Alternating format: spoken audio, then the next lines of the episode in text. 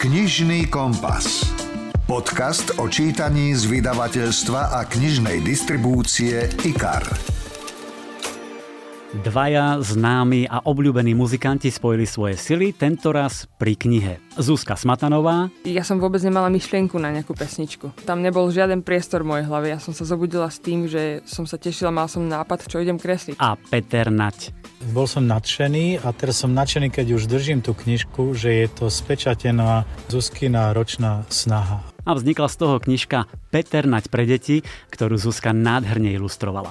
Najmä mnohé zvieratká, ako krávy, mačky, potkana, zebru, nosorožca a občas si potrebovala niečo aj naštudovať. Ja som si fakt hľadala chrobákov na internete, ako vyzerajú. Ja som im chcela dať tie charaktery, tie... ja som fakt si našla, že ako vyzerá hovniválik. Áno, hm, hovniválik, aj blchy, aj tlačiaceho psíka, veď budete počuť.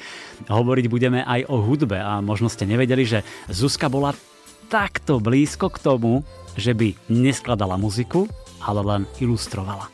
Ja som naozaj si aj myslela, že sa viac budem venovať kresleniu, alebo že tá moja dráha nejaká životná, že pôjde fakt e, týmto smerom mm-hmm. a nie hudbou. Takže už o chvíľu rozhovor so Zuzkou Smatanovou a na chvíľu sa pridá aj Peter Nať. Potom mám pre vás perfektný špionážny thriller aj severské krimi. S Milanom bez mapy nazrieme do sveta influencerov a sociálnych sietí pridám lahôdku od svetoznámej autorky a príde aj Harry Potter. Celkovo ďalších 12 knižných noviniek, ktoré sa oplatí prečítať. Príjemné počúvanie želá Milan Buno. Rozhovor zo zákulisia kníh. Všetci ju poznáme napríklad takto.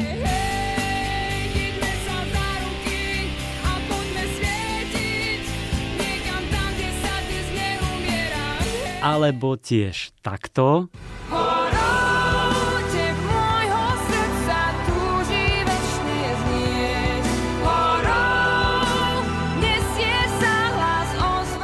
Ale určite mnohí neviete, že Zuzka Smatanová nielen skvele spieva a hrá, ale tiež nádherne kreslí. Vítajte, Zuzka. Ďakujem pekne.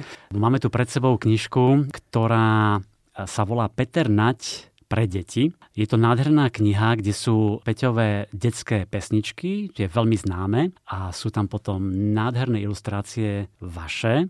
Tak teraz ma hneď na úvod e, zaujíma, ako vlastne došlo k tejto spolupráci. Mm. Ako ste sa spojili? Popravde, Peťo mi volal minulý rok. Ja som bola vtedy s kamarátmi na chate. Mali sme takú veselú náladu a pozerám, volá mi Peťo Nať, tak som teda to zodbihla a Peťo sa rozrozprával, ako veľmi túži vydať e, vlastne svoje detské hity, e, všetky tie známe, do knižky a veľmi by chcel, aby som tú knižku ilustrovala. A fakt v tej chvíli ja som vyskočila po plafón, lebo prišla tá ponuka ilustrovať knižku, na ktorú som vlastne čakala na tú ponuku hmm. asi fakt, že strašne dlho už. Ja som, hmm. ja som to niekde v hlave nosila dávno, pradávno, že ja raz proste by som chcela sa venovať tomu, chcela by som ilustrovať detské knižky, ale samozrejme nikto o tom nejak nevedel, že kreslím. Možno ste to nepovedali. Ale vlastne som to nepovedala, no. takže tam bol problém. Ale e, proste Peťo si to niekde všimol, asi už, jak som to počas e, toho lockdownu, ja som sa tu dosť venovala tomu kresleniu, lebo keď nemohli sme hrať, tak som hmm. sa začala venovať kresleniu. Tak Peťo si to všimol, ja som to začala trošku viac e, zdieľať s ľuďmi na, na sociálnej sieti a Peťo si to všimol teda, no a na základe toho ma teda oslovil, mm. že by chcel.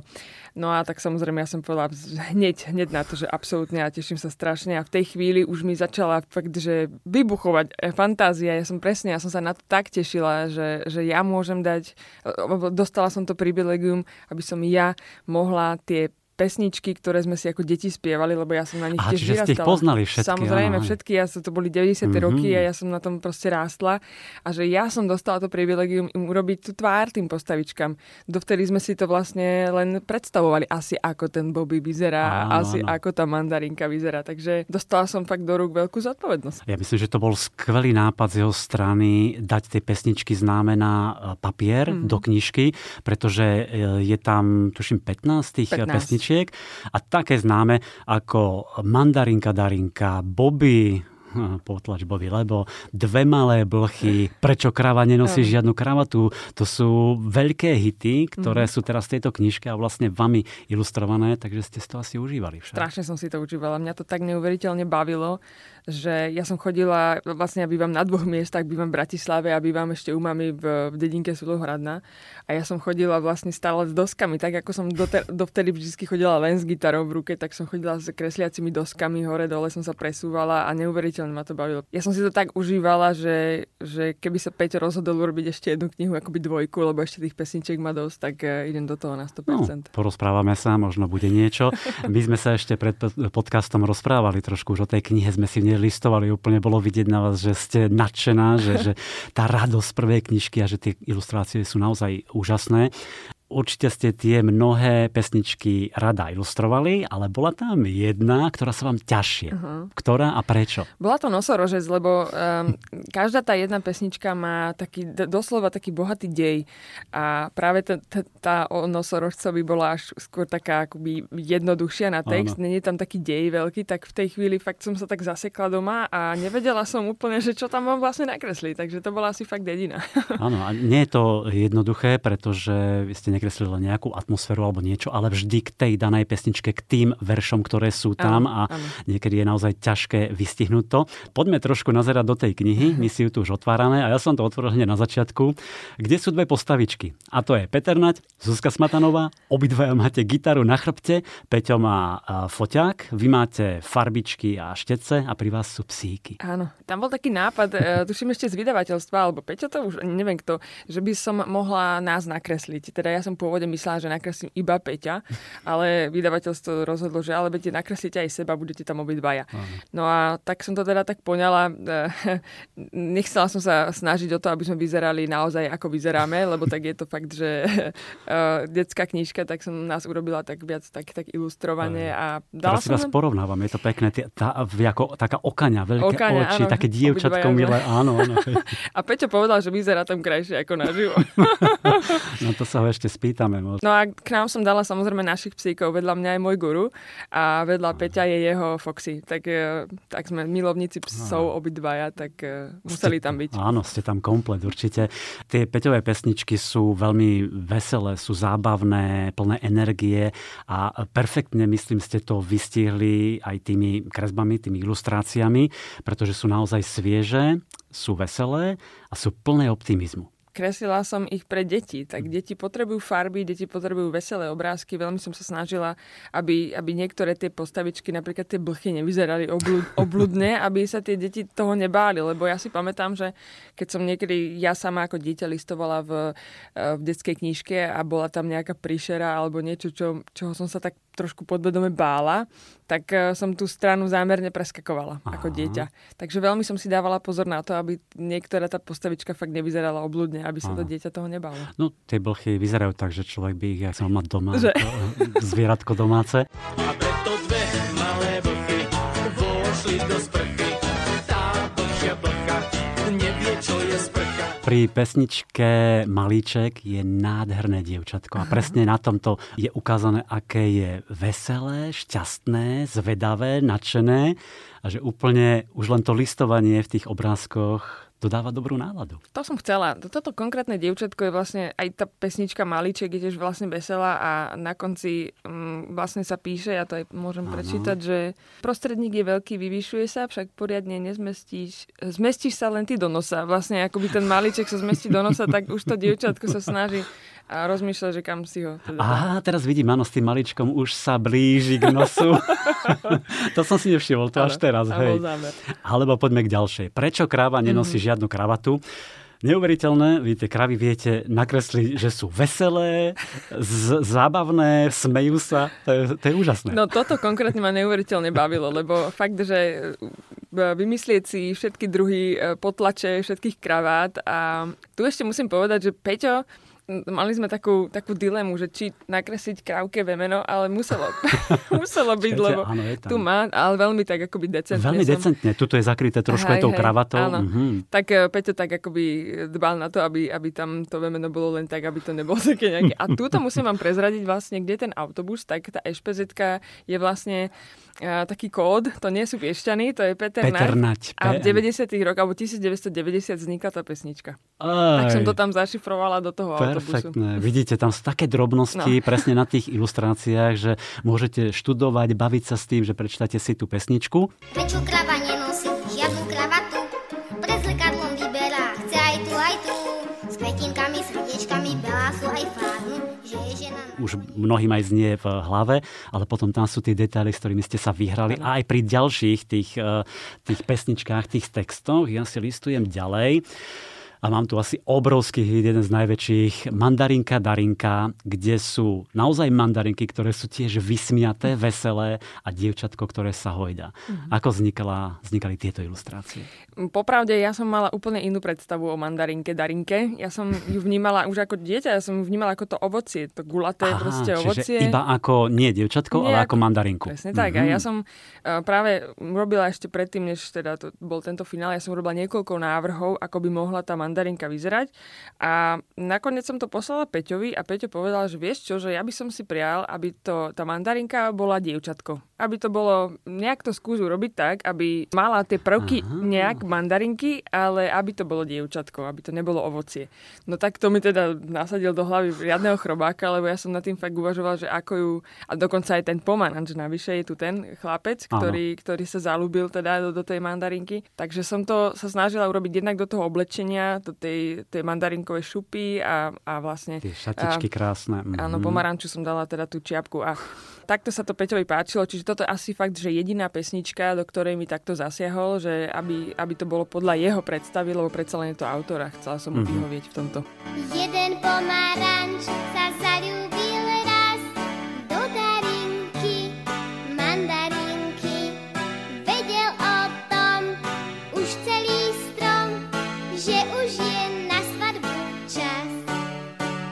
mimochodom videl všetky tie ilustrácie komplet, alebo to nechal na vás? Nie, nie, videl. Ja keď som ich vlastne... Musel dať, hej, fajku. Áno, môže byť, môže byť. tak. Ja keď som ich vlastne úplne všetky dokončila, tak som prišla k nemu domov a mali sme takú seancu a sme, sme si všetky pozerali a až keď ich akoby odobril a povedal, že, že je to super celé. Lebo ja som čakala aj to, že možno povia, že, že toto by som si prijal trošku inak, tak som bola úplne tomu otvorená, že, že to budem prerábať, ale všetky, všetky odsúhlasil. Mm-hmm. OK, no tak si vypočujeme aj Peťa Nadia, čo na to všetko hovorí. Ja som veľmi príjemne prekvapený, pretože ja som tie Zuzkine kresbičky samozrejme videl ako skoro prvý, ale bol som nadšený a teraz som nadšený, keď už držím tú knižku, že je to spečatená Zuzkina ročná snaha. A tie kresbičky sú veľmi milé a aj vtipné. A myslím si, že tí rodičia budú spokojní, že môžu pred spaním, dajme tomu, alebo niekedy čítať svojim deťom takto veselú knižku. A znova si listujeme v tej knižke, inak tá mandarinka Darinka je úžasná, potom aj tie deti, ktoré zvedavo na ne pozerajú, alebo svadba, tá je úplne taká veselá, taká zábavná. Ale potom mňa ešte zaujali teda viaceré tie, tie pesničky, tie ilustrácie, ale keď ďalej listujem, tak prídem k Hovni Válikovi a keď sa pozerám na tie e, ilustrácie kresby, tak mi hneď pripomenuli jednu knižku z môjho detstva. A to Ferdo Mravec. Áno. A Ondřej Sekora, mm-hmm. ktorý to napísal, a neviem, či aj ilustroval, alebo kto, ale hneď mi to napadlo. Vážne? Ja si popravde, ja už si neviem spomenúť, že na to, že ako to vyzeralo. Ba, Ferdo Mravec si viem vybaviť, ako vyzeral, ale ostatné vôbec nie. A asi mi to niekde v hlave akoby z detstva ešte zostalo, že asi ako by to malo vyzerať, neviem. Ale samozrejme som to robila podľa seba, ako som to cítila ano. najlepšie. Musím povedať, že ja som sa veľmi snažila, a ja som si fakt hľadala chrobákov na internete, ako vyzerajú. Ja som im fakt chcela dať tie charaktery, tie... Um, ja som fakt si našla, že ako vyzerá hovnibálik. Áno. Akože snažila som sa, ale samozrejme som ho urobila tak, tak do takej detskej podoby, teda aby toto dieťa navnímalo. Je, je milý, že? Hej, hej. No a potom tá hostina na tej guličke. No pokiaľ ste nechodili po vonku nezbierali si chrobáčiky domov a, a takéto, tak, tak je to v poriadku na webe. Čiže naozaj veľmi pekné ilustrácie a e, je z nich vidno, že máte naozaj veľkú predstavivosť, fantáziu ale čo je to najdôležitejšie, že viete to nakresliť veselo, optimisticky a už pri tom listovaní a človek, keď sa na to pozerá, tak sa cíti veselo. E, my sme sa o tom rozprávali, že rok ste na tom pracovali. Áno, dá sa povedať, že rok, e, možno, že necelý rok, ale naozaj tá predpríprava mi zabrala tiež nejaký čas, lebo ja som si robila veľa skíc, veľa som si proste, ako som hovorila, hľadala som si chrobákov, ako by som to asi urobila, pozerala som si, neviem, proste Boli také... ste v maštali, hej, pozrieť kravičky, Áno, čo všetko, ako to vemeno nakresliť. Všetko som študovala. Takže e, to, táto predpríprava a to skicovanie mi zabralo nejaký čas a potom už keď bolo jasné aj teda, ktoré pesničky budú a, a tak ďalej, tak potom som sa do toho pustila mm-hmm. a, a naozaj, že dosť dlho. Fakt som kreslila každý deň. Mala som si taký režim. Každý deň od rána do večera naozaj. Kedy ste hrali? Vtedy, kedy A som... vlastne to bol To bol lockdown. práve ten rok, Mhm. kedy, kedy sa nedalo, čiže absolútne to zapadlo, ako keby to Perfektne. celé bolo vymyslené pre mňa. Ja keď si tam listujem, tak niektoré pesničky mi už znejú v hlave. Už by som si ich aj spieval, čo vôbec neviem. Vy ste si ich nespievali alebo nepúšťali? Ja keďže som ich eh, poznala, tak, Tak nebolo treba. Nebolo Hej. treba, ale naozaj, že niektoré som nepoznala, uh, asi ma nestretli v detstve, tak eh, som si ich pustila, aby som vedela tú náladu, či je veselá, alebo aká, Mhm. rýchla, svižná, takže chcela som sa odraziť aj od toho, ale teda väčšinou som poznala. Už trošku sme to načali. Ako ste sa vlastne teda zostali k tomu kresleniu, k maľovaniu? Bolo to niekde úplne v malom detstve, alebo neskôr to prišlo? Ja som začala kresliť ako dvojročná. To ja ani neviem, čo som robil v dvoch rokoch. A je to, fakt je to niekde zdokumentované. Moja mamina má také dôkazy o tom, že, že som kreslila, už som sa vedela podpísať ako dvojročná a ešte som nevedela ani čítať. Takže zreteľné Zuzka bolo napísané a môj otec ma k tomu viedol, lebo on bol maliar. On mal obrovský talent, čiže niečo, niečo na mňa preskočilo, nejaké gény. A tak samozrejme mala som od malička k tomu obrovský vzťah, keď uh, fakt, že prišla k nám návšteva a ja som tam pri nich proste nechcela byť, tak som sa zatvorila do izby a kreslila som si. A tak uh, ja som naozaj si aj myslela, že sa viac budem venovať kresleniu, alebo že tá moja dráha nejaká životná, že pôjde fakt uh, týmto smerom Mhm. a nie hudbou, aj keď teda ma to zasiahlo, tá hudba vý- výrazne, otec ma začal učiť na gitare, prvé akordy, tak potom sa to tak nejak to kreslenie išlo tak, na takú druhú kolaj Mhm. a ja som sa vlastne začala venovať naplno muzike, potom prišla teda tá hudobná kariéra a kreslila som si len tak Len bokom. tak pre seba. A my sme to mnohí nevedeli, teda asi vaše blízke okolie, hej, ale my nie. A možno teda povedať, že ten zlom prišiel počas tej pandémie, Mhm. počas lockdownu, kedy ste začali kresliť, kde som si aj ja všimol na Instagrame veľmi pekné kresby známych tvári. Bol tam Milan Lasica, Mhm. tuším Majda Paveleková, Lukáš Latinák a povedal som si, toto kreslila Zuzka Smatanová. Čiže tam tá sa to nejako tak zlomilo? Zlomilo sa to, myslím si, že o trošku skôr, ale dostala som naozajstný priestor až počas tej pandémie. Mm-hmm. Tedy som si povedala, že ja nejdem plakať z toho, že nemôžeme hrať, že tej, tá muzika jednoducho teraz nepôjde. Tak aj sama som si chcela oddychnúť e, vo svojej hlave na duši od, od muziky, tak mm. povedala som si, že nebudem sa aj tu depkovať, proste začnem robiť niečo, na čo som nemala dlhé roky čas a viem, že ma to oslobodí od, od myšlienok e, takých, čo, čo, proste čo so sebou. A som fakt zistila, že to je, to je najlepšia terapia pre mňa, to kreslenie. Ja tam utekám do sveta fantázie, ja si tam dokážem neuveriteľne vyčistiť hlavu a dennodenne som, sa, som stávala s pocitom, že ja sa teším, že si sadnem za stôl. A že budete kresliť a malovať. Áno. Je to zaujímavé, lebo teraz som rozmýšľal, prečo to tak dlho trvalo, kým sa to nejako zlomilo, keď ste tak veľmi rada kreslili, maľovali už od malička. Ale možno to asi tak vesmír chcel, že proste dospelo to minulý rok do nejakého toho bodu, kedy tá hudba trošku musela ísť nabok a prišlo to kreslenie. Tak si myslím, že to je. Ja som mala aj samozrejme výstavu portrétov, kedy si roku 2012, tuším to bol. Mhm. Mm, mal som normálne fakt, že vernisáž e, portrétov. Čiže akoby to kreslenie sa so mnou tak nejak akoby občas to tak vypuklo niek- v nejakom období a zase to zašlo, lebo som zase nahrávala nejaké albumy, veľa som koncertovala. Až neskôr teda fakt, že ma asi aj na základe tých sociálnych sietí, že keď som začala viac sledovať nejakých ilustrátorov a povedala som si, jej, toto chcem robiť aj ja. A začala som sa tak akoby o to zaoberať tým a začala som si kresliť nejaké vlastné mm, postavičky a tak ďalej.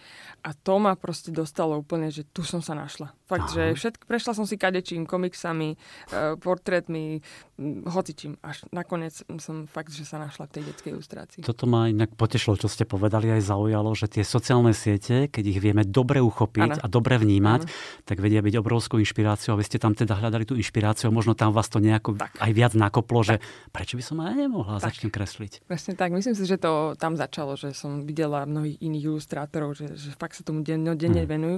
A fakt to dennodenné kreslenie mňa neuveriteľne začalo baviť a sama som zistila, že sa, sa zdokonalujem krôčik po krôčiku v detailoch už v niektorých veciach. E, tam, kde som možno vtedy tápala, tak jednoducho teraz už, už to nakreslím ľavou zadnou. Dá Mhm. sa povedať, že som sa tak vycibrila aj v nejakých takých akoby tých skečoch. Mhm. A ja sa stále učím, ja, ja aj tak nepoviem, že to, že to viem, že už to viem, že, že jednoducho, že som v tom dobrá. Proste každá tá jedna ilustrácia aj v tejto knižke uh, bola pre mňa nová, nová výzva a skúška. Mm, a sú naozaj nádherné. Keď hovorím o tom samotnom kreslení, akou technikou vlastne kreslíte, mm. čím to je? Ja to neviem predstaviť. tak samozrejme začínam ceruskou, aby som si na, načrtla nejaký náčrt a potom uh, robím takým tušovým perom, ktoré, ktoré je vlastne mikrón a potom...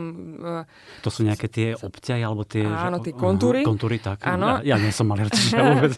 kontúry a potom robím akvarel. Akvarel ma neuveriteľne baví. Toto, toto rozpíjanie farieb, ktoré vidíme okolo tej mhm. zebry. Rozpíjanie farieb, tieňovanie, miešanie, také vpíjanie doslova do seba. A potom to um, ešte dokončujem pastelkou, ktorá vlastne dokončuje také akoby, že detailiky a, a, a rôzne tieňovanie. To sú nejaké tri veci, čo ste mi povedali, čiže to ste aj mhm. museli si pozháňať, či nejaké profesionálne, ja neviem, štece a far farby a neviem čo všetko? Ja mám toľko štecov, že fakt a stále mám pocit, že ešte nejaký potrebujem. Štecov nikdy nie je dosť.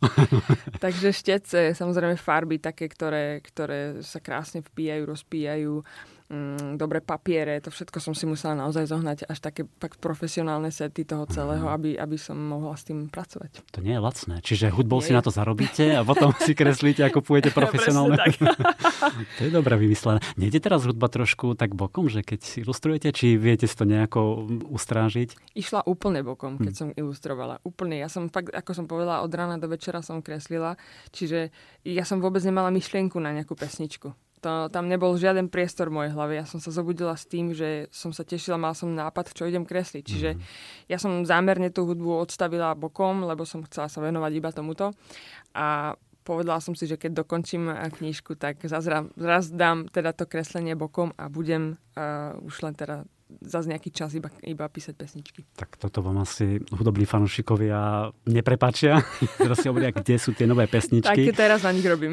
Teraz na nich, dobre. Čiže kým príde ďalšia ponuka na novú detskú ano, knižku, nejakú, ano. či už Peťovú alebo, alebo niekoho iného, ale je vidno, že tie detské kresbičky vám sadli, lebo mm. máte tú fantáziu a, a tú predstavivosť. Každý má to vnútorné dieťa v sebe a mm. každý sa rád nejakým spôsobom hrá, či už pri stolné hry alebo čokoľvek, proste vtedy vtedy sna, sa z nás akoby to, to vnútorné dieťa dostáva von a mm. máme...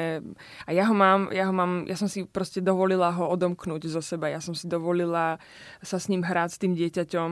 A proste taká tá zvedavosť a, a, a čokoľvek vlastne. Ja som zistila, že fakt tá fantázia nesmie mať hranice, že, že tak ako som kreslila toho Bobbyho, ako tlačí to Lego, no tak jednoducho je tam. Ono no naozaj to Lego tlačí, tak som, tak som ho nakreslila ako tlačí to Lego. Ano. Čiže ne, nesnažila som sa mať také tie dospelácké hranice, hej, v tomto, mm-hmm. že, že som si dovolila pustiť to vnútorné dieťa. Ešte si povedzme, že Peťo Nať s tým Bobím tlačiacím veľmi najskôr nesúhlasil. Áno, áno, on bol taký, v tomto taký, on je zdržanlivý v niektorých veciach, um, tak povedal, že ako asi toto tam nedáme, že, že ako tam ten Bobby tlačí, ale ja hovorím, Peťo, ale veď on, ono tam to, o tomto spieva, ten áno. Martin Madej, takže musí to tam byť jednoducho. Tlačí. A je to tam pekné, ako aj tie mm. kocky, ktoré už z neho vypadávajú, takže musíte si nalistovať v knižke.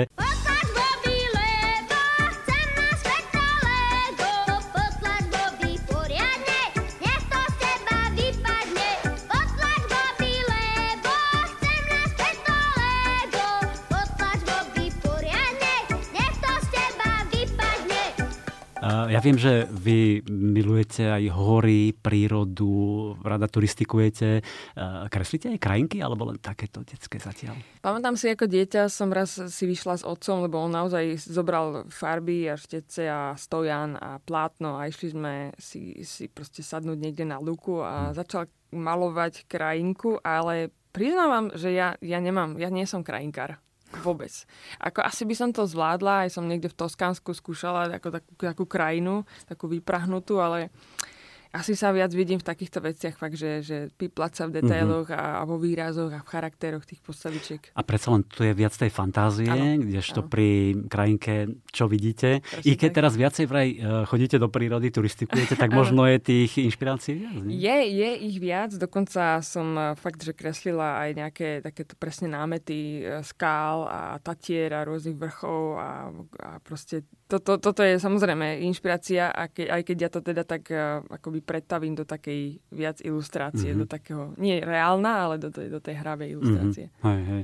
No teraz rozmýšľam, že viete skvele si zrelaxovať pri hudbe, pri ilustráciách, pri kreslení a asi aj na tých horách, Áno. tej prírode Áno. viete načerpať energiu a potom viac kresliť, viac nahrávať, viac skladať. No práve takéto vypúšťanie pary na, na horách, ja som zistila fakt, že odtiaľ odchádzam šťastná. Hm. Odtiaľ odchádzam šťastná, pretože tam v tej chvíli teda chodím liesť na skaly a tam naozaj človek sa sústredí iba na to, kam dá nohu, kam dá ruku. Tam, sa, tam nemôže človek rozmýšľať nad tým, že čo ho zajtra čaká a aký koncert alebo čo treba nakresliť. Jednoducho tam na, túto, tam na túto myšlienku tam priestor nie je. A naozaj, že keď e, sa vrátim po výstupe domov vlastne, alebo na hotel, tak e, som šťastná, som tak vyvetraná jednak tým vetrom, jednak tou zimou a jednak tým, že ma boli celé telo, ale na duši som strašne šťastná. A potom sa nečudujem, že tie kravičky vyzerajú také vysmiaté, tie ilustrácie, kresbičky sú také veselé, také zábavné,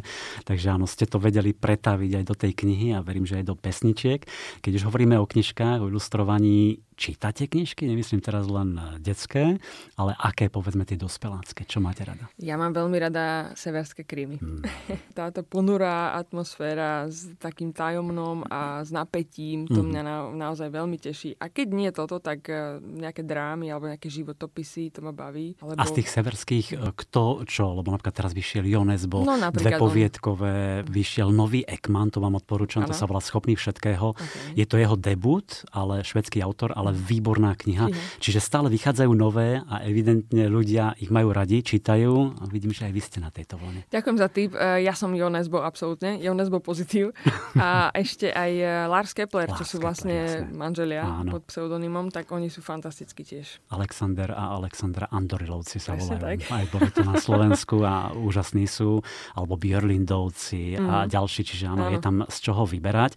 Máte aj nejakú takú knižku autora, ktorý vás naozaj veľmi ovplyvnili alebo ku ktorej sa aj rada vraciate? Viete čo, keď ste toto spomenuli, tak ja som si normálne vybavila jednu detskú knižku, ktorú ilustroval môj najobľúbenejší ilustrátor slovenský Vincent Hložník. Á, Jeho som fakt, jeho kresbičky milujem.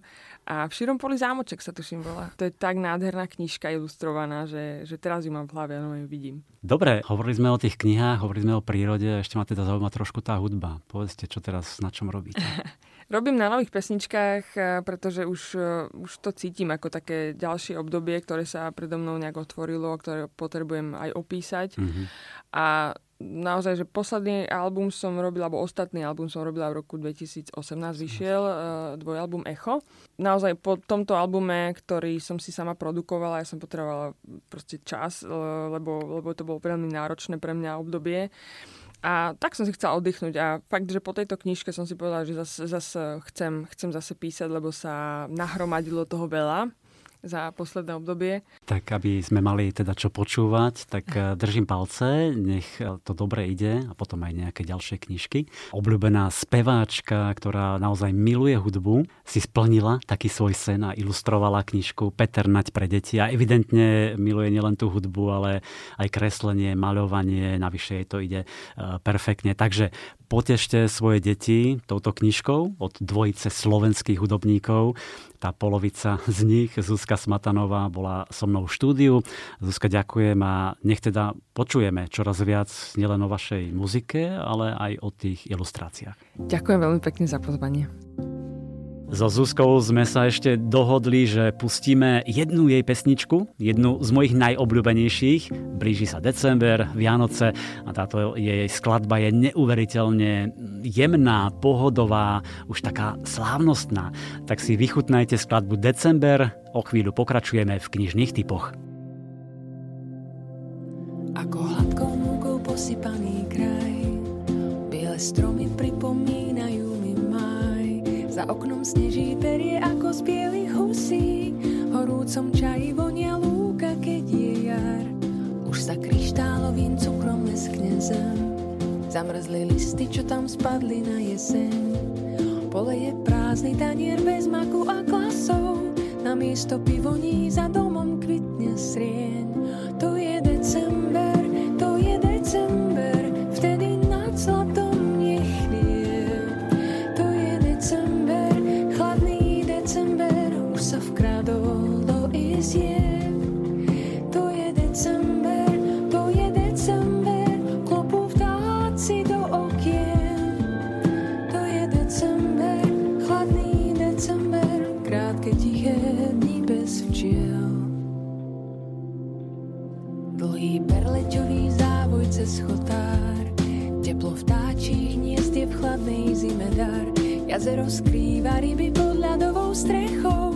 záhrade pripravené uhlie mrkva šál. V noci nad mestom si mesiac ustelie, medvede našli spánok blízko pri sebe.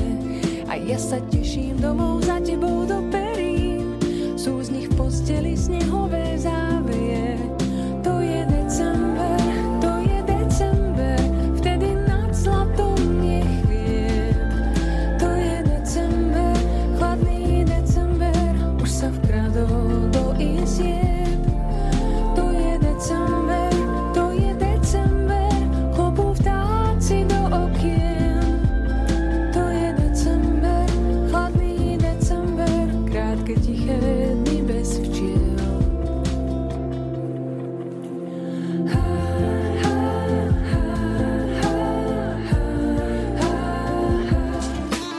Počúvate podcast Knižný kompas. Po hudobno-knižnom type tu mám ďalšie lahôdky, celkovo 12 kúskov, tak sa pustíme do nich. E, Presunieme sa teraz na východné pobrežie Švédska, do mesta Norrköping. Blížia sa Vianoce, všade sneh a vonku pekne mrzne. V rýchliku z Kodane do Štokholmu nájde vlakový sprievodca mŕtve dievča. Pitva ukáže, že v bruchu pašovala drogy a zomrela na predávkovanie, keď jedna z kapsúl v tele praskla. Takto sa začína nové severské krymy od Emily Schep, Pomsta. Je to druhý diel vynikajúcej krimisérie s neohrozenou prokurátorkou Janou Berzeliusovou. Ak si pamätáte, v júli vyšiel prvý diel s názvom Bohovia smrti. Teraz je tu teda nový prípad a ten pridelia trojici, policajný komisár Henrik Levin, jeho kolegyňa Mia Bolanderová a prokurátorka Jana Berzeliusová. Začína sa pátranie po tom, kto stojí v pozadí drogových obchodov. Ako viete už z prvej časti série, Jana Berzeliusová e, ukrýva tajomstvo, ktoré nesmie byť nikdy odhalené. Vie o ňom len jediný muž, Danilo. Janu s ním spája minulosť, na ktorú sa usiluje zabudnúť a zlikvidovať všetky stopy. Smrť thajskej pašeráčky drog však opäť spojí ich cesty a privedie švédsku políciu na stopu hlboko zakoreneného obchodu s narkotikami. Na jeho čele stojí muž prezývaný Starec, ktorého práva identita ostáva neznáma. A otázkou je, kto je tento nepolapiteľný drogový vodca s diabolskou povesťou. Jana Berzeliusová chce zistiť pravdu a nezastaví ju ani pátranie po Danielovi, ktorý sa neprestáva vyhrážať odhalením jej minulosti. Vie, že ho musí zabiť, kým stihne vyzradiť jej tajomstvo. Ak zlyhá, príde o všetko. Navyše, nitky celého prípadu vedú až do najvyšších miest polície a štátu. Takže nové severské krymy od Emily Schep, Pomsta, a tu je úryvok, ktorý pre vás načítal herec Alfred Svan. Srdce búšilo, krv pulzovala. Jana Berzeliusová sa snažila dýchať čo najtichšie. Danilo. Prevalila sa ňou vlna nesúrodých pocitov. Bola prekvapená, zaskočená a rozčúlená. Všetko naraz. Kedy si bývali s Danilom ako súrodenci, delili sa o každúčký deň. Bolo to už dávno. Vtedy boli ešte malí. Teraz mali rovnakú krvavú minulosť, no nič viac. Naší mal zárezy, ona mala svoje. Neustále im pripomínali ich temné detstvo. Danilo bol jediný, kto vedel, odkiaľ pochádza, prečo je taká, aká je. Na jar Danila vyhľadala a požiadala ho o pomoc, keď začali vyťahovať kontajnery s utečencami pri ostrove Arkösund. Ukázal sa byť užitočný, ochotný, no napokon ju zradil. Pokúsil sa ju zabiť, neúspel a vrátil sa do podsvetia. Odtedy ho hľadala, no ako by sa prepadol pod zem. Nebolo po ňom ani chýru, ani slichu, žiadne známky života, nič. Jej sklamanie rástlo a chuť pomstiť sa tak zintenzívnila, že snívala o rozličných spôsoboch, ako ho zabiť. Slovenský spisovateľ. 70 rokov vo vašej knižnici. Zostaňme ešte vo vodách krimi thrillerov.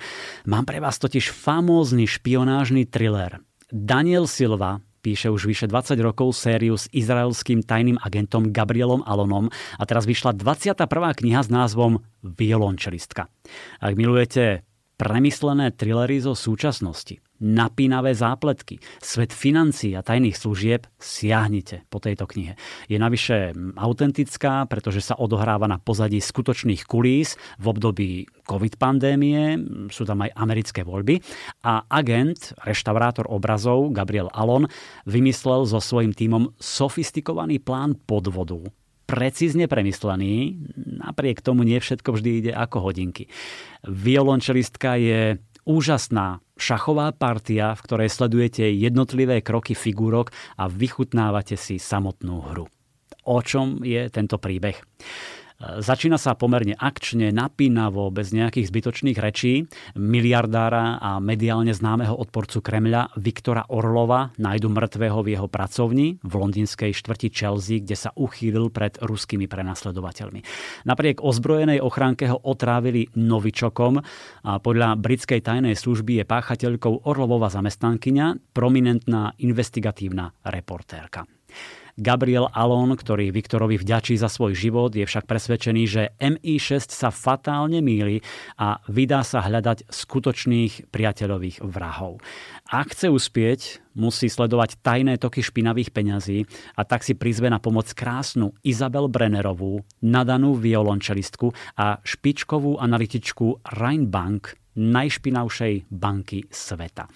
Vymyslia perfektný plán, ako nachytať pravú ruku ruského prezidenta, ktorý rabuje štátny majetok a všetko si ukladá na západe, najmä cez spomínanú najšpinavšiu banku sveta. Celý príbeh violončelistky sa teda točí okolo Rheinbank AG, e, nikoho asi zrejme neprekvapí, že má veľa ruských klientov. E, Daniel Silva má skvelý prehľad o zákulisí tajných služieb naštudoval si finančné pozadie a do príbehu pridáva aj humor či iróniu a to vie veľmi dobre osviežiť tie mnohé dialógy a výborne sa to doplňa s napínavými pasážami. No a veľa fanúšikov Alonoviek určite poteší, že v príbehu sa stretneme so všetkými známymi, ktorých ste si obľúbili v predchádzajúcich dieloch. Čiže nielen Gabriel Alon, ale aj Christopher Keller, ktorý sa kedysi snažil zabiť Alona, no dnes pracujú spolu na tých najdôležitejších akciách. Tiež šéfka oddelenia zbierok Rimona Šternová, analytik Josi Gaviš, Jakov Rosman, nerozlučná dvojica terénnych operatívcov Mordechaj a Odet. Samozrejme nesmie chýbať Eli Lavon a Dina Saridová, najlepšia analytička terorizmu v inštitúte, prvotriedna rešeršerka. No a pridá sa aj Michail Abramov, ktorý nahradil Gabriela vo funkcii hlavného atentátnika. Tak hľadajte v knihkupectvách alebo v e-shopoch nového Daniela Silvu violončelistka s veľmi peknou, takou výraznou bordovou obálkou. Odeon. Knihy pre náročných. Teraz trošku spomalíme, zjemníme. Predstavím vám lahôdku od slávnej Virginie Woolfovej, ktorá patrí k najvýznamnejším modernistom 20. storočia.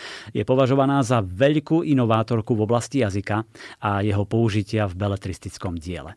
Jej knihu Pani Dalovejová vám priblíži redaktorka a prekladateľka Danka Jacečková. Román pani Dalovejová mal pôvodne pracovný názov Hodiny.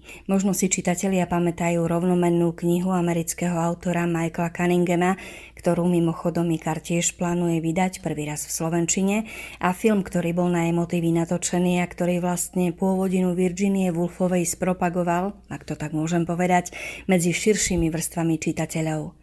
Hoci medzi deviatimi románmi, dvomi zbierkami poviedok, siedmimi knihami esejí, dvoma životopismi, desiatkami denníkov a dokonca tisíckami listov z pera Wolfovej sa podľa dobových aj súčasných kritikov nájdu diela kolisavej kvality, pani Dalovejová patrí k tomu najlepšiemu, čo autorka literárne vytvorila. Ona sama si do denníka v 20. rokoch minulého storočia po dokončení rukopisu poznamenala Zrejme je to môj najpresvedčivejší román. Podľa mňa som v ňom načrela do najskrytejších zákutí svojej mysle. Mňa osobne autorka určite presvedčila, najmä veľmi zaujímavým štýlom, ktorý pôsobí ako myšlienky naukladané vedľa seba presne v takom poradí, v akom hlavnej hrdinke Klarise a aj ostatným postavám napadali. A napriek tomu, zrejme aj vďaka vydarenému poetickému prekladu Michala Breznického, nepôsobia rozháranie, ale skôr ako vodopád, veľmi ľudský vodopád. A človek sa pristihne pri tom, že takéto nahé, neprikrášlené myšlienky vie až prekvapivo dobre v určitých momentoch stotožniť s tými svojimi. Sme radi, že sa pani Dalovejová dostáva čitateľom do rúk v novom vydaní v rámci edície Odeon. IKAR. Čítanie pre celú rodinu. Pozývam vás do sveta influencerov, či už na Instagrame alebo Facebooku. Nedávno totiž vyšla kniha Influencer od Milana Bezmapy alias Milana Barduna. Je to travel blogger, ktorý má na Instagrame vyše 50 tisíc followerov, tak som ho trošku vyspovedal nemal som vôbec skúsenosti s písaním knihy, takže som trošku s takou malou dušičkou posielal do Ikaru svoj rukopis a nevedel, čo mám od toho očakávať. A veľa ľudí sa ma pýtalo, respektíve keď som prvýkrát na nejaký Instagram alebo Facebook napísal, že teda idem písať knihu, tak všetci boli takí, no že jasné, že o cestovaní úplne s tým automaticky rátali. A ja som vtedy napísal, že nebude až tak veľmi o cestovaní a vtedy tí ľudia zbystrili, že o čom vlastne travel blogger, ktorý 10 rokov píše články, ide napísať knihu, keď nie o cestovaní. Robili si srandu, že o varení alebo o niečom. A tak som tých ľudí týzoval a postupne tak odhaloval, o čom tá kniha bude.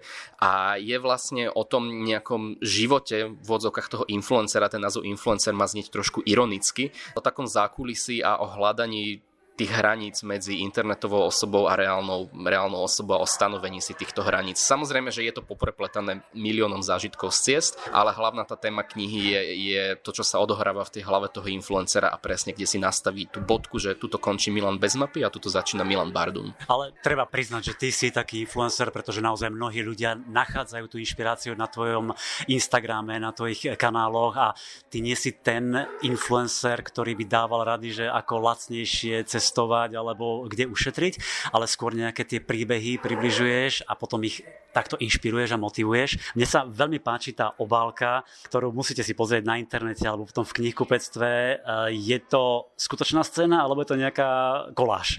Je to úplne skutočná scéna celá obálka, celá fotografia vznikla asi za dve sekundy. Je to na Mahobič na ostrove Svetý Martin v Karibiku, kde je tá, tá známa pláž, ktorá sa nachádza hneď za ranviou letiska. A pôvodne ja som chcel fotku s oveľa väčším lietadlom, lebo tam tie lietadla pristávajú naozaj tesne nad tou plážou, ale tá fotka nevyšla, bolo tu toto lietadlo a to hovorím, to bolo, fotené to bolo na samospúšť, na statív, čiže ja som mal pred sebou, pred sebou foťak a iba som stlačil spúšť vtedy, keď mi to prišlo vhodné, akurát za mnou pristávalo lietadlo, na ktoré som čakal a tá fotka vyšla vlastne na prvýkrát. A je výborná, naozaj upúta, takže dobre, že si ju zvolil na, na túto knihu. Pre mňa je tá kniha, je to taký príbeh o odvahe opustiť ten zabezpečený život, ten korporátny život, niekde v kancelárii a ísť možno do nejakých neznámych vôd, neistých vôd, nezabezpečených a možno to aj inšpiruje. Určite to inšpiruje, ale chcel som tým naznačiť a vlastne aj čo robím tých celých 10 rokov sa snažím tak ľuďom podprahovo posúvať, že nie každý musí proste dať výpoveď, založiť si blog, ísť proste písať články alebo podnikať niekde z filipínskej pláže, že to vôbec není žiaden kľúč k šťastiu ani k úspechu a veľmi dôležité, dôležité aby ľudia robili proste to, čo ich naplňa. Či už je to cestovateľský blog, či už je to práca, ktorá ich baví, ale veľmi dávam dôraz na to, že, že cestovanie a vlastne influencovanie nie je absolútne všeholiek na nič. Že dôležité, aby človek bol so sebou spokojný a keď bude so sebou spokojný, tak to bude vyžarovať. Nech robí čokoľvek. Mnohí si myslia, že ten život e, influencera je, je žiarivý, je plný exotiky, peňazí a neviem čoho všetkého, ale nie je to také, čo? Bodaj by. nie, akože naozaj väčšinu času ja sedím za počítačom, píšem články, editujem fotky alebo, alebo píšem knihu. No pres, presne o tom je tá kniha, o takom skutočnom pohľade a presne to, čo vy vidíte na tých blogoch, čo čitatelia vidia na blogoch a na, na Instagrame, tak je vlastne taká špička toho ľadovca, čo ten človek robí, ale zas logicky, keby, že tam dávam nejaké veci, že no teraz som nakupoval v potravinách v Bratislave, tak to by nikto, nikto nikoho nezaujímalo. Čiže na tie sociálne siete sa dostane iba to najlepšie z najlepšieho, taký ten krem de la krem. A to, čo sa deje popri tom, to, to je úplne normálny bežný, bežný človek, bežný život a veľakrát ľudia si myslia, že ten influencer žije len ten krem de la krem, čo je možno trošku nejaká, neviem či nevýhoda, ale taká, taká druhá stránka tých sociálnych sietí. Určite, ale povedzme aj vybrať ten krém de la krém je niekedy veľmi ťažké a mnohí by to chceli. Chceli by ukázať, chceli by mať, mať viac followerov. Ako si ty na to prišiel? Bolo to nejako intuitívne, prirodzene, alebo si dával to, čo cítiš a ako to cítiš a jednoducho sa začali nabalovať aj tí followery? Víš čo, určite som mal nejaké obdobie, kedy som si tvoril nejaké content plány a povedal si vtedy napíšem toto, vtedy tamto, ale ja mám trošku problém s nejakými deadlinami a dátumami a potom som to iba nedodržiaval, bol som z toho frustrovaný. Čiže v 99% idem na to naozaj veľmi, veľmi intuitívne a myslím si, že to z toho aj naozaj, naozaj cítiť. Určite vie byť Instagram a sociálne siete ako také veľmi inšpiratívne prinášať aj rady, typy a tak ďalej, ale majú aj tú tienistejšiu stránku. Ako nezmagoriť zo sociálnych sietí, ako sa nenechať nimi pohltiť a možno tou zlobou a tým negativizmom, ktorý tam aj je, žiaľ. No to je niečo, čo sa učím už 10 rokov.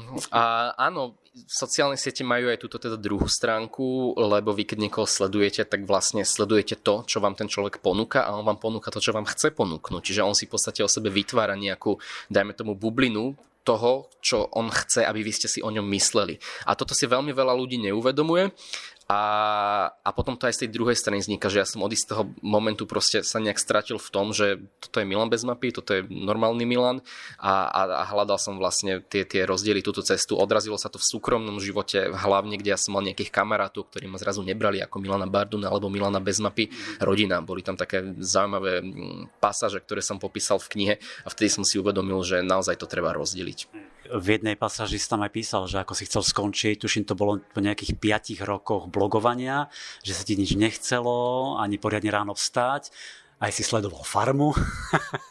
áno, áno, to bolo, to bolo také po tých 5 rokoch také vyhorenie, ktoré som mal a chcel som s tým naozaj, naozaj skončiť, lebo to bolo presne vtedy po tých 5 rokoch, kedy som sa v tom tápal a nevedel proste rozlišiť internet od reality a cítil som sa možno trošku previnilo tým, že vlastne na základe toho, toho blogovania, písania článkov som si vytvoril vlastne život, kde mám svoje vlastné pravidlá, kde nevstávam každé ráno o 6 do roboty, ale popri tom všetci moji kamaráti, rodina okolo vstávajú. A ja som sa cítil previnilo, že som mal v úvodzovkách túto, túto výhodu, alebo ako to nazvať, a, ale potom som išiel na mesiac do Indie a nejak som si to v hlave upratal, že vlastne mám to na základe nejakej práce, ktorú som robil predtým a musel som si to naozaj v hlave veľmi upratať, lebo som sa cítil možno, cítil som sa trošku previnil. Ty si to teda vyriešil tým cestovaním, tou cestou do Indie, ale takáto demotivácia môže prísť u každého a kedykoľvek. Ako ju možno prekonať? Naozaj niečím tým, čo mu je najbližšie, čo má rád a na to sa sústrediť? Tak tá demotivácia že môže prísť, podľa mňa určite príde, keď niekto niečo tvorí, tak po nejakom dobe určite príde obdobie, kedy sa ten človek zastaví, pozrie sa na to, čo vytvoril, pozrie sa do minulosti a povie si, že pokračujem alebo to idem trošku zmeniť, lebo internet sa vyvíja, všetko sa vyvíja a človek proste musí nasadnúť na nejakú vlnu a prispôsobovať sa trendom. Či je to v internete, či je to v podnikaní, či je to v čomkoľvek, vždy treba proste vedieť ísť s tým, čo je teraz aktuálne a keď vy sa zaseknete v nejakom bode, tak už vám to nejde a rozmýšľate, ako to nejako upraviť. Presne je veľmi dôležité si nejak analyzovať a povedať, že OK, je to takto a ve- treba vedieť problém určite pomenovať a keď viete problém pomenovať, tak máte polovicu jeho riešenia. Tie sociálne siete sú určite také, také pozlátko, kde treba rozlišovať, kde treba si dávať pozor, že na čo pozeráme a priznaj, ja som to teda čítal tú knihu, ale tam priznávaš, že si aj ty sem tam klamal, ano, fotkami. Keď tuším, 3 dní si bol že si v Paname a nebol si v Paname? Áno, áno, tento príbeh som tam dal skrz toho, ako som opisoval, že ako ľudia vedia cez sociálne siete manipulovať s ostatnými a vytvárať možno nejaké fake news. Ja som samozrejme nevytváral nejaké veľmi závažné nejaké fake news, za ktoré by mi niečo hrozilo, ale isté, bol som, bol som v Paname a moja mama bola doma a my sme vtedy mali nejaké trošku rodinné problémy v rodine, o ktorých tiež píšem v knihe a nechcel som, aby mama bola na Vianoce sama a vlastne išlo v podstate o prekvapenie tak ja som si dopredu nafotil nejaký content, fotky, pripravil videa s tým, že ja som z tej Panamy na tie Vianoce odletel domov do Bratislavy. Bolo to rozhodnutie, ktoré som urobil v priebehu jedného dňa. Povedal som si, OK, som v Paname, zajtra večer chcem byť v Bratislave, ako to spravím. A to som si teda vyriešil, kúpil nejakú letenku, ale nechcel som, aby to mama vedela, nechcel som, aby to vedel nikto, nech má ten v podstate vianočný darček. A na sociálne siete som postoval, že som v Paname, je to úžasné. A jak som, jak som to nejak robil, tak som si vlastne uvedomoval, že, že dokeľu, že to, čo ja tam dávam, nie je pravda, ja nie som v Paname a že, že ak to tí ľudia berú automaticky a to teraz akože je trošku extrémny príklad ako prirovnávať to k nejakému travel blogu, ale skôr som to potom sa snažil premostiť na nejaké ostatné informácie, ktoré sú na internete, ktoré ľudia z toho internetu hltajú bez toho, aby si ich overovali. A presne o tom to je mm, nielen Instagram, Facebook, sociálne siete ako také, o tom je aj kniha Influencer od Milana Bezmapy, Milana Barduna, ktorú by si asi odporúčal prečítať aj hlavne tým mladým, ktorí ešte nevedia rozlišovať. Presne tak, je to, je to pre každého, ale ľudí, ktorí sa pohybujú na internete, aby vedeli proste rozlíšiť, čo je pravda, čo nie, ak to nevedia rozlišiť, tak informáciám, ktoré sa im dostávajú, pristúpať s miernym odstupom. Počúvate podcast Knižný kompas. Heather Morrisová je autorka medzinárodných bestsellerov Tetovač z Auschwitzu, a Cilkina cesta píše naozaj silné a dojímavé príbehy o odvahe, prežití v tých najkrutejších podmienkach, o nezlomnosti ducha, vzájomnej ľudskej pomoci a najmä o nádeji, ktorá je tu vždy, aj keď si myslíte, že ste úplne na dne a že už sa nezdvihnete. Jej novinka Príbehy nádeje ukazuje, ako nájsť inšpiráciu v každodennom živote. E, deň, keď Heider stretla Laleho Sokolova, ktorý bol tým spomínaným tetovačom z Auschwitzu, tak ten okamih zmenil život obom. Stali sa z nich priatelia a tieto príbehy nádeje sú takou autobiografiou, v ktorej Heather Morrisová spomína na Laleho, aj na ďalších ľudí, ktorých neľahké osudy môžu byť obohacujúce pre mnohých z nás. Jej kniha nás učí, ako načúvať, pretože počúvanie je pre ňu istý druh umenia. Počúvaním sa vciťujeme do iných, dávame im hlas, aj nádej, že na nich niekomu záleží. A tým vlastne pretvárame aj sami seba. A to je napokon odkaz jej knihy. Ako pozorným načúvaním môžeme nájsť inšpiráciu v každodennom živote ľudí okolo nás. Takže Heather Morrisová a jej príbehy nádeje. Ak máte chuť na napínavý, trošku mysteriózny a určite provokatívny román, odporúčam novinku Koniec všetkého. Táto kniha získala množstvo ocenení ako najlepšia kniha roka v prestížnych denníkoch. E, tiež je to e, finalista súťaže National Book Award 2020 a odporúčajú ako jedného zo svojich knižných favoritov aj bývalý americký prezident Barack Obama.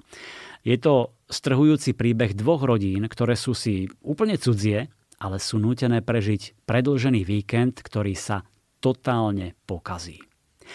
Amanda a Clay vyrazia so svojimi deťmi Rose a Archie na zaslúženú dovolenku mimo rušného New Yorku. Na niekoľko dní sa ich rajom na zemi stáva luxusný rodinný dom v lese, izolovaný od civilizácie, kde si môžu užívať pokojné chvíle. Jedného večera však bezstarostný odpočinok naruší klopanie na dvere. Ruth a George majiteľia domu prinášajú znepokojujúce správy. Mesto zasiahol výpadok prúdu, Telefónne linky sú hluché a bez internetu a z televízie sa nedá dozvedieť, čo sa vlastne deje.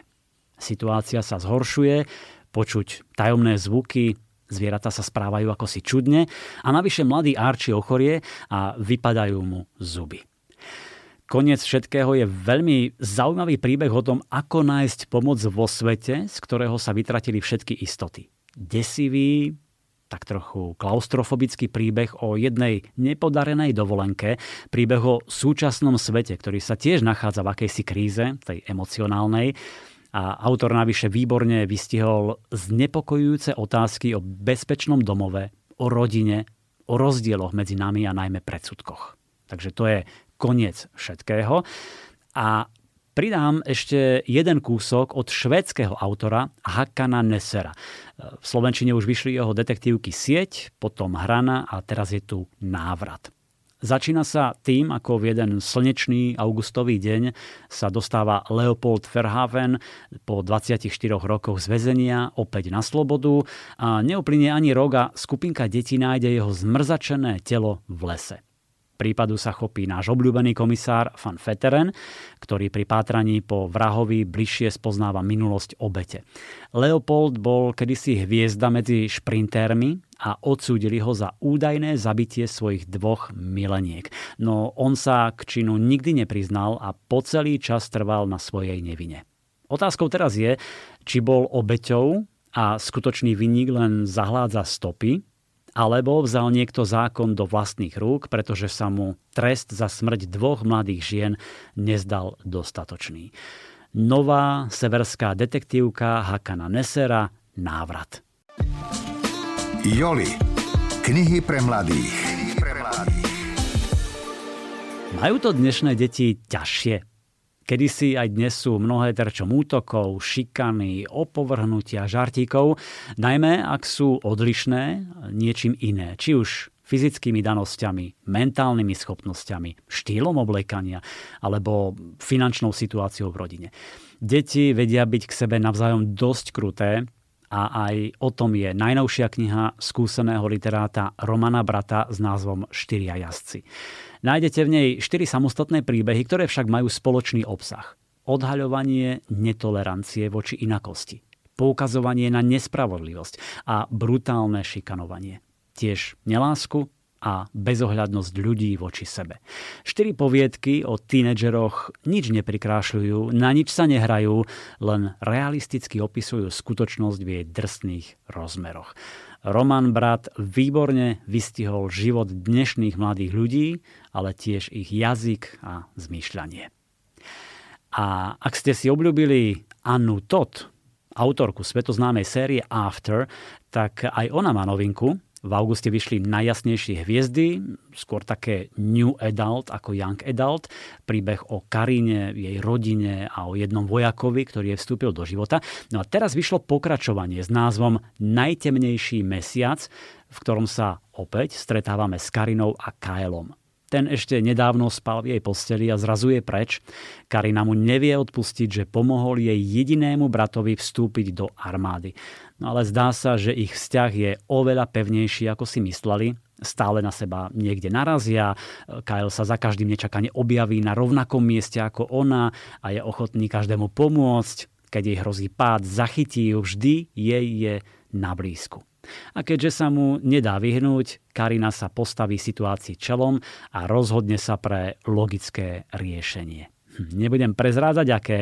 Začítajte sa do nového príbehu Anny Todd Najtemnejší mesiac.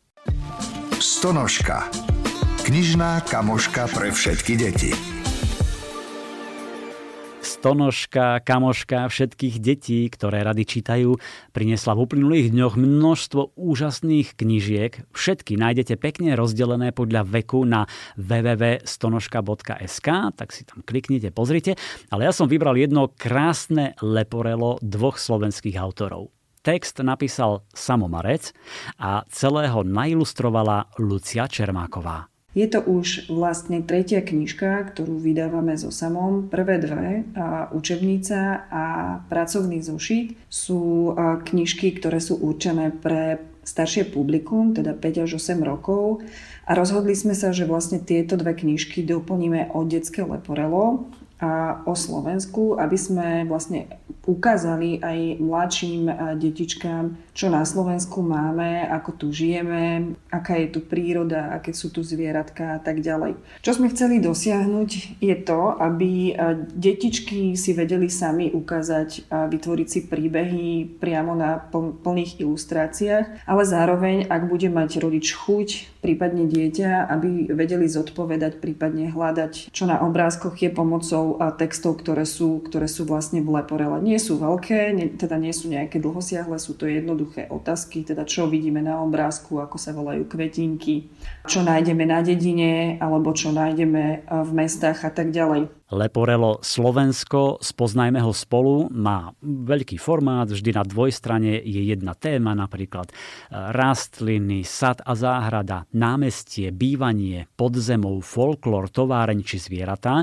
Takže vaše dieťa alebo vnúča sa môže vybrať na prvý veľký spoznávací výlet po Slovensku a dozvedieť sa niečo aj o histórii, pamiatkách, spoznať tradície našich predkov alebo tajomné povesti. Ako sme túto knižku koncipovali, tak je to, aby si detičky uvedomili, že u nás v lese nenajdú leva, alebo nenajdú vo vode žraloka, ale že tu nájdú sumca, alebo aby vedeli, že na dedinách sú traktory, že väčšinou ľudia žijú v domčekoch a že v mestách ako to fungujú, ako fungujú napríklad námestia, a čo sa deje na námestiach v meste a tak ďalej. Proste celkovo, aby videli, aký život sa na Slovensku žije. Leporelo Slovensko, spoznajme ho spolu, je určené všetkým zvedavým deťom od 2-3 rokov a presne takú pomocníčku mala Lucia Čermáková pri kreslení. Knihu som robila e, cez lockdown doma s 2,5 ročnou dcerou, čiže videla presne ten progres a naozaj, keď zbadala napríklad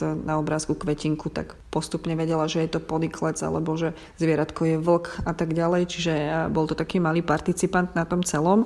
No a snažila som sa tam e, vytvoriť čo najviac vecí, aby to bolo celé prehustené, aby tá knižka naozaj splňala všetky tie také, také tie veci tých leporel, aby si tam detičky našli čo najviac, čo najviac vecí, tak dúfam, že sa to podarilo.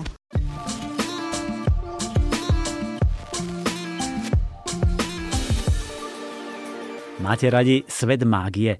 Verím, že áno, také tej Potterovskej a ja vám ponúknem dve skvelé knihy.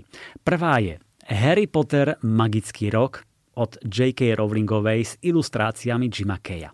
Tá kniha je rozdelená na mesiace, január až december a ku každému dňu sú úrivky a pasáže z Potteroviek. Čiže každý jeden deň v roku môžete zažiť nejaký ten magický čarovný moment. Krásny citát, krátky dialog, nejaká replika a to všetko sprevádzajú úžasné ilustrácie Jima Keja. Tak napríklad pri tom poslednom dni roku nájdete takýto odkaz Albusa Dumbledora Harry Potterovi. Je to zvláštne hry, ale moc sa možno najlepšie hodí tým, ktorí sa o ňu nikdy neusilovali. Tým, ktorým ako tebe zveria vodcovstvo a oni tú úlohu vezmú preto, lebo musia a na vlastné prekvapenie zistia, že to robia dobre. Takže Harry Potter a Magický rok, výborný vianočný darček pre všetkých milovníkov čarodejníckej ságy. A odporúčam aj fantasy sériu Tajné svety cestovná agentúra od britskej autorky L.D. Lapinsky. Prvý diel vyšiel v marci tohto roka a rozprával príbeh o 12-ročnej Flick Hudsonovej o cestovnej agentúre, odkiaľ vás každý kufor prepraví do iného sveta. No a teraz je tu dvojka s názvom Na konci sveta. Ako už viete, Flick sa stala držiteľkou členského odznaku Tajnosvedského spolku, takže keď príde naliehavé predvolanie zo sveta zvaného Prielom, spolu so správcom spolku Jonathanom okamžite skočia do kufra, aby sa tam vypravili.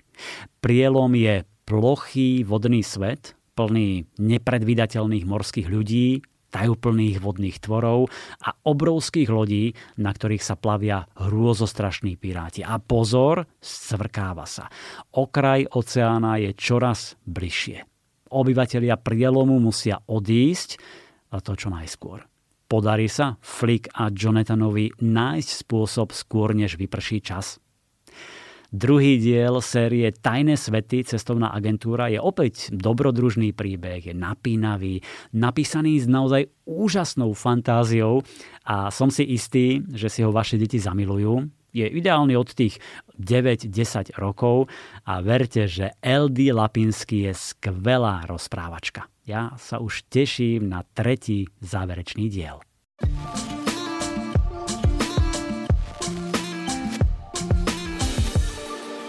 Priatelia, všetky knižné podcasty nájdete na www.knižnykompas.sk Zaujímavé rozhovory, úrivky z kníh, tipy na čítanie. Ak by ste potrebovali ešte viac typov, čo kúpiť, kliknite si na ikar.sk, kde nájdete najlepšie vianočné tipy pre všetky čitateľské typy. Celkovo 100 knižných noviniek rozdelených aj podľa žánrov. Počujeme sa opäť v pondelok o dva týždne.